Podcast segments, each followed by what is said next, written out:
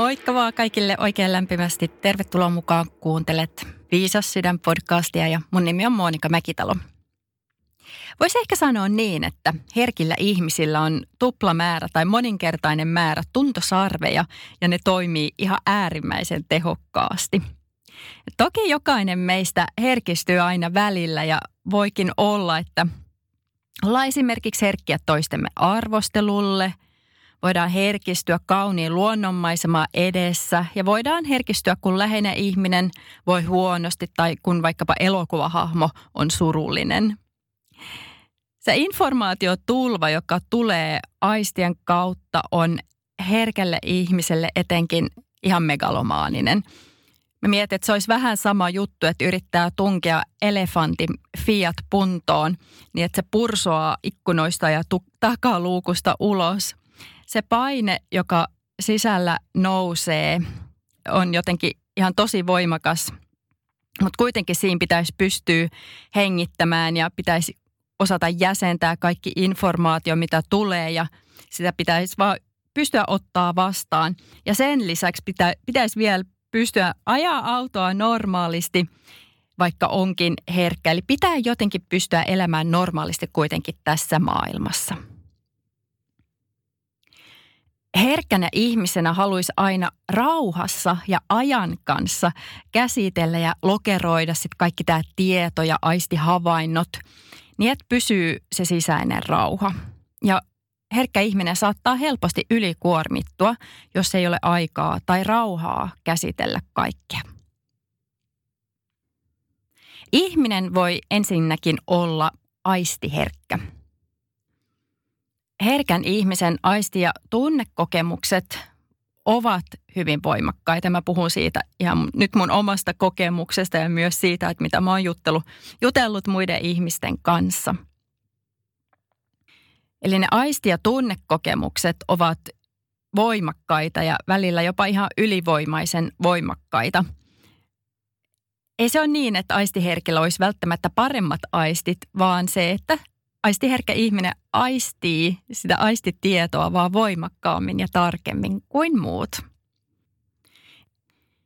Eli aistiherkkyyteen kuuluu ääniherkkyys, tuoksuherkkyys, makuherkkyys, näköherkkyys ja kosketusherkkyys. Ääniherkkyys voi ilmetä esimerkiksi niin, että hermostuu tai kuormittuu siitä melusta.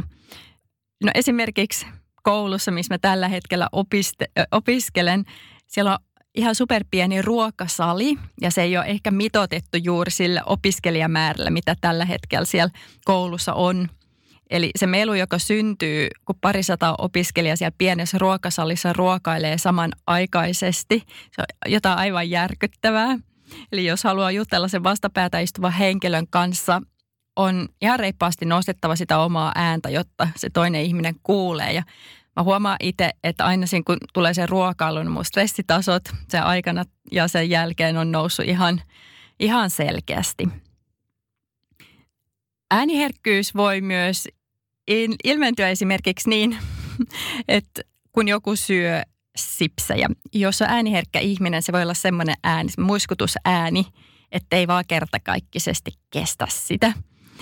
Ja se voi olla muutenkin toki, että ei välttämättä ole millekään muille äänille herkkä, mutta se voi olla semmoinen, mitä, mitä ehkä koskettaa monia ihmisiä. Mulla se on, yleensä menee niin, että mä pakenen kertakaikkisesti toiseen huoneeseen, kun, kun perheenjäsenet syö, syö sipsejä ja toki voidaan jo tällä, tässä vaiheessa nauraa tälle asialle kotona ja ottaa se huumorin kannalta, vaikka oikeasti välillä on ihan silleen, että pakokauhu, että apua, että minne mä menen piiloon. ja ihan samalla tavalla, että jos mä istun vaikkapa bussissa tai metrossa ja joku kanssamatkustaja alkaa syömään niitä sipsejä tai muiskuttelee ihan jotain muuta ruokaa ääneen, niin tulee kyllä semmoinen fiilis, että miten mä pääsen täältä pois mahdollisimman nopeasti.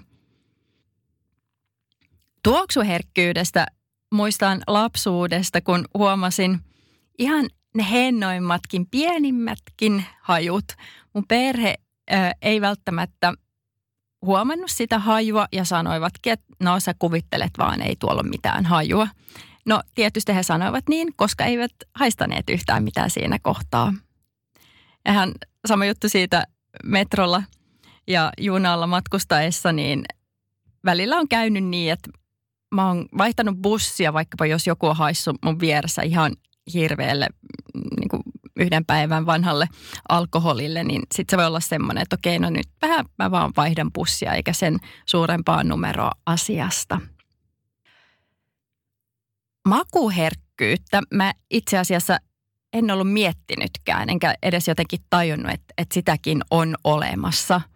Että ihminen voi olla hyvinkin herkkä ihan hienovaraisimmillekin mauille tai vivahteille ruuassa.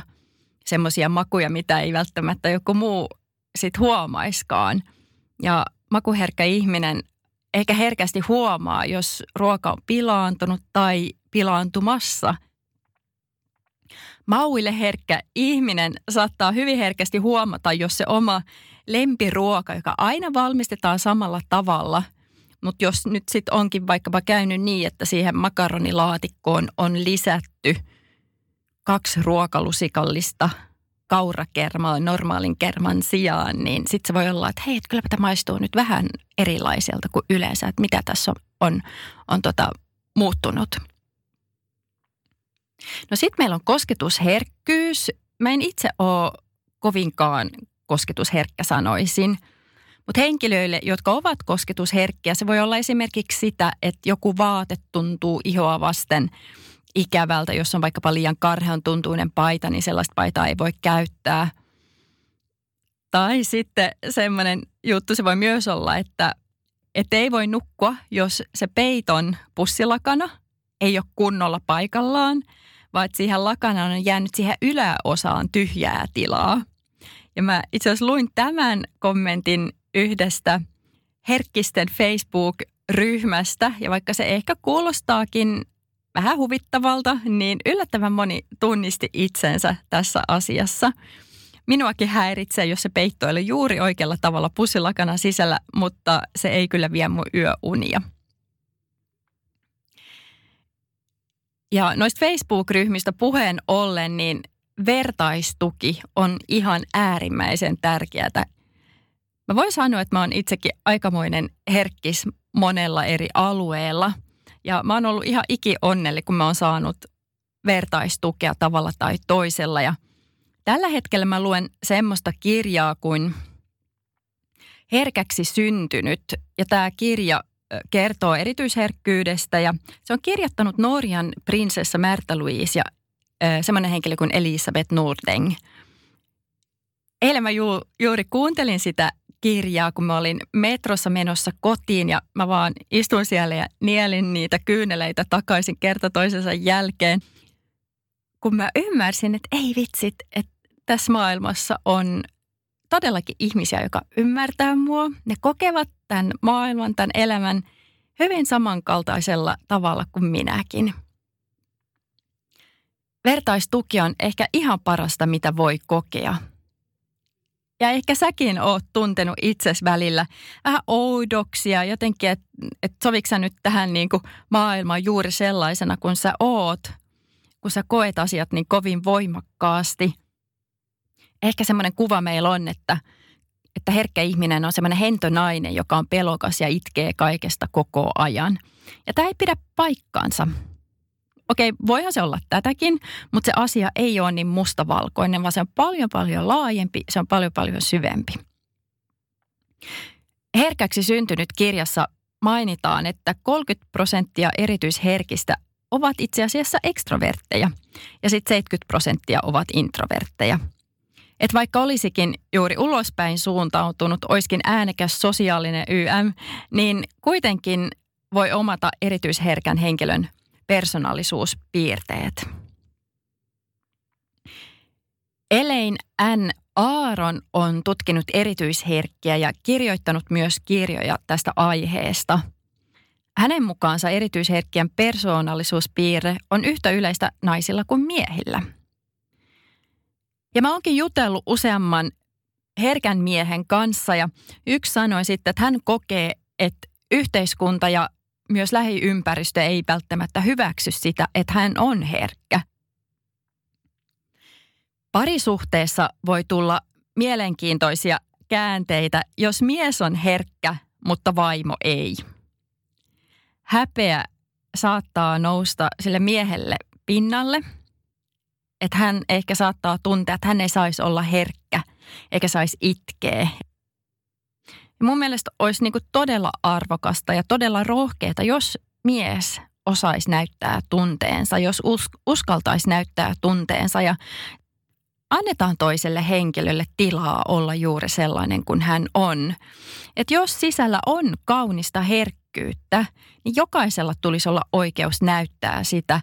Ja ei todellakaan niin, että, että pitäisi tuntea yhtään mitään häpeää siitä, että on herkkä. Myös miehillä on oikeus näyttää tunteensa jos jokin asia, asia on koskettanut häntä syvästi, niin hy, hyvissä kuin huonoissakin jutuissa. Ja se ei todellakaan tee miehestä eikä yhtäkään kenestäkään heikon, jos näyttää toiselle sen, että miltä oikeasti tuntuu. Et mulla on todellakin suurta kunnioitusta miehiä kohtaan, jotka uskaltavat näyttää tunteensa. Mm, mä toivon, että meidän yhteiskunta pikkuhiljaa muuttuisi tämän asian suhteen – ja mä uskon, että se muuttuukin, mutta se vaatii sen, että me jokainen meistä, me uskalletaan olla yhä enemmän oma itsemme, me uskalletaan näyttää muille ihmisille julkisesti ja myös niin kuin omissa oloissa, sit vaikka parisuhteessa, että hei, että mä oonkin tosi herkkä ja mä reagoin herkästi asiaan kuin asiaan. Et silloin kun se toinen sit uskaltaa näyttää ne omat tunteet, ei tarvi sääliä sitä toista ihmistä – mutta voi olla läsnä, että ei tarvi mennä hämilleen siitä, että se toinen näyttää tunteensa, että se on maailman luonnollisin asia.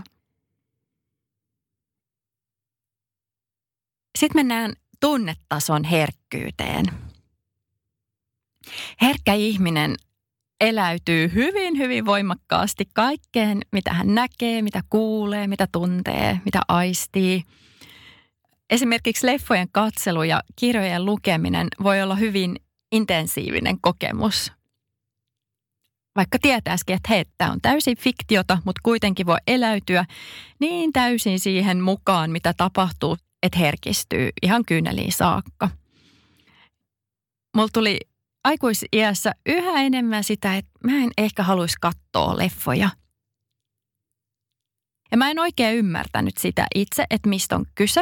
Et toki mulla oli lapsuudessa semmoinen, oliko mä vitos- tai kutosluokalla, kun mä istuin ihan ruudussa kiinni ja luokassa pojat olivat saaneet valita sitten sen leffan, mitä meidän piti katsoa siinä luokassa. Ne oli valinneet semmoisen leffan kuin Kärpänen ja mun mielestä se oli niin kuin aivan järkyttävän väkivaltainen. Ja mä muistan, että mä oikeasti istuin niin kuin metrin päästä siitä TV-ruudusta. Ja, ja sitten mä muistan, että mä katoin jonnekin niin kuin sinne ruudun alaosaan niin, että kukaan ei olisi niin kuin huomannut, että mä en vitsis pysty katsoa tota. Se oli liian väkivaltaista. Niin siitä mulla, mulla on toki, to, toki niin kuin jäänyt sitä, että mä en halua katsoa niin kuin yhtään mitään väkivaltaista, mutta muutenkin. Ja, ja tästä se tosiaan niin kuin jo, johtuu, että kun eläytyy niin täysille niihin ö, elokuvahahmojen elämään ja tapahtumiin, niin sitten tulee vaan niin, kuin niin voimakas kokemus itselleen, että mieluummin vaan valitsee, että hei, että mä en kato. Kyllä mä toki edelleen katson sit leffoja ja viimeksi muitakin kuin Bambi-leffoja ja viimeksi katsotuin leffa oli tarina Kari Tapiosta. Ja tämä leffa oli monella tavalla hyvin surullinen ja mä itkin, itkin sitä aika lailla siellä leffateatterissa. Kuitenkin mä suosittelen itse asiassa kyllä katsomaan, vaikka olisitkin herkkä, niin juuri tätä leffaa. Et se kosketti kuitenkin jollain hyvin kauniilla tavalla. Et, et se, että voimakkaasti tuntee niitä erilaisia tunnetiloja, niin se ei välttämättä aina ole huono juttu, vaikkakin voi olla rankkaa. että jos on herkkä ihminen, mä oon huomannut sen, että, että siihen, sen herkkyyden taakse voi joskus myös piiloutua. Vaikkapa jos olisi tapahtuma, minne pitäisi mennä, se on vähän epävarma, ei tiedä niin kuin, mitä siinä tulee tapahtumaan, niin sitten voi olla, että sanookin ja vetoaa siihen omaan herkkyyteen, että mä en voi nyt tulla, koska mä oon niin herkkä ja en mä halua olla niin kuin muiden ihmisten kanssa tekemisissä tai mun, mun pitää välttää sitä ja mun pitää välttää tätä. Et joskus pitää vähän myös haastaa itsensä myös sen herkkyyden yli – että vaikka se tuntuisikin ikävältä, niin aina ei voi käyttää sitä herkkyyskorttia, että hei, että mä en pysty koska mä oon herkkä. Itseään kunnioittava ihminen, olipa sitten herkkä tai ei, ottaa aina vastuuta omasta käyttäytymisestään. Että älä piilottele itseäsi sen herkkyyden takana. Se, että on herkkä, ei tarkoita sitä, että se oikeuttaisi sua käyttäytymään tietoisesti tietoisesti ikävästi muita ihmisiä kohtaan. Et joskus pitää tosiaan vaan hallita itseään, vaikka tuntuukin pahalta. Jos on työpaikalla syödään, syödään sipsejä, niin mä en voi olla siinä, että apua mä en kestä tätä ääntä, vaan sit pitää vaan siellä niellä sitä niin kuin epämukavaa oloa ja olla, kun ei mitään olisi tapahtunut. Ja ihan samalla sitten niin kotonakin, että en mä voi olla siellä sanomassa mun perheelle, että te ette muuten saa syödä sipsejä kotona. Se, sekin olisi ihan dorkkaa, että ei sille, sille voi sanoa, että sitten vaan jos tulee se tarve, niin sitten itse poistuu sieltä paikan päältä. Ja ei aina voi, voi paeta siitä tilanteesta, vaan sitten pitää vaan kestää sitä, että nyt tuntuu ikävältä, mutta tuntukoon. Ja sitten ihan viime kädessä jokainen on aina, muistaa sen, olipa herkkä tai ei, niin vastuussa omasta onnellisuudestaan. Ja sen takia on niin hyvin, hyvin tärkeää, että ei rajoita omaa elämäänsä turhaan ja ettei myöskään me mihinkään uhrirooliin. Että nyt tämä elämä on niin vaikeaa sen takia, että mä oon herkkä. Vaan meidän pitää oppia elämään tätä elämää myös herkkinä ihmisinä – me löydetään ne meidän omat tavat kyllä osallistua aktiivisesti tähän maailmaan, vaikka me ollaankin herkkiä. No se, että on vastuussa siitä omasta onnellisuudestaan, se voi myös tarkoittaa sitä, että pitää avata suunsa. Pitää uskaltaa sanoa, että jos jokin asia ei toimi, niin pitää uskaltaa sanoa siitä – jos vaikkapa kuormittuu liian paljon jostakin asiasta, niin seiso sen tuntemuksesi takana. Sano, että et nyt sä kertakaikkisesti et pysty, että tämä on liikaa. Et pitää uskaltaa kertoa, miltä tuntuu. Myös vaikka siinä olisi vaarana, että muut suuttuu sulle, muut hermostuu sulle tai pettyy sinuun. Mulla oli ihan tällä viikolla tai viime viikolla tuli vastaan semmoinen tilanne, että mä olin lupautunut tekemään yhden työjutun ilmaiseksi yhdelle taholle. Ja sitten mulle alkoi tulla jos jonkinmoista stressioiretta ja mä vaan päätin, että hei hitsi vieköön, että mun oma terveys, mun oma hyvinvointi on nyt tärkein. Että mulla on pakko sanoa tälle taholle, että valitettavasti – mä joudun nyt perumaan tämän jutun ihan viime tingassa, teidän pitää nyt löytää joku toinen, joka tekee sen jutun teille. Ja mä tiesin, että ne tulee pettymään ihan hirveästi. Herkälle ihmiselle se ei ole mikään kiva tunne, mutta se on vaan välillä tehtävä. Herkiksille huomioon nyt myös se, että, että pitää oikeasti ottaa aikaa myös itselleen. Jos kuormittuu helposti ja tietää sen, niin ota sitä aikaa itsellesi. Sulla on kertakaikkisesti vaan niin raivattava, raivattava aikaa siihen omaan kalenteriin, että palautuu asioista, jotka on kuormittanut. Mä tiedän ihan omasta kokemuksesta, että että ei muut ihmiset aina ymmärrä. Ei, ei edes aina omat perheenjäsenet tai ystävät ymmärrä, että mistä on kyse. Että jos sulla vaikka tulee, tulee se tarve vaan sulkeutua yksin omaa huoneeseen ja olla siellä aivan hiljaa tai vaikkapa katsoa leffaa yksin tai katsoa, kuunnella musiikkia yksin tai ihan mitä vaan. Ne voi, se voi olla, että ne ajattelee, että no miksi sä oot nyt tommonen, että onko sä vihainen tai loukkaantunut jostain, että ei, että siitä ei ole kyse, että tarvii vaan sen oman ajan, että palautuu kaikesta siitä niin kuin äärettömän voimakkaista informaatiotulvista, mikä on tullut, tullut siihen omaa hermojärjestelmään sisään.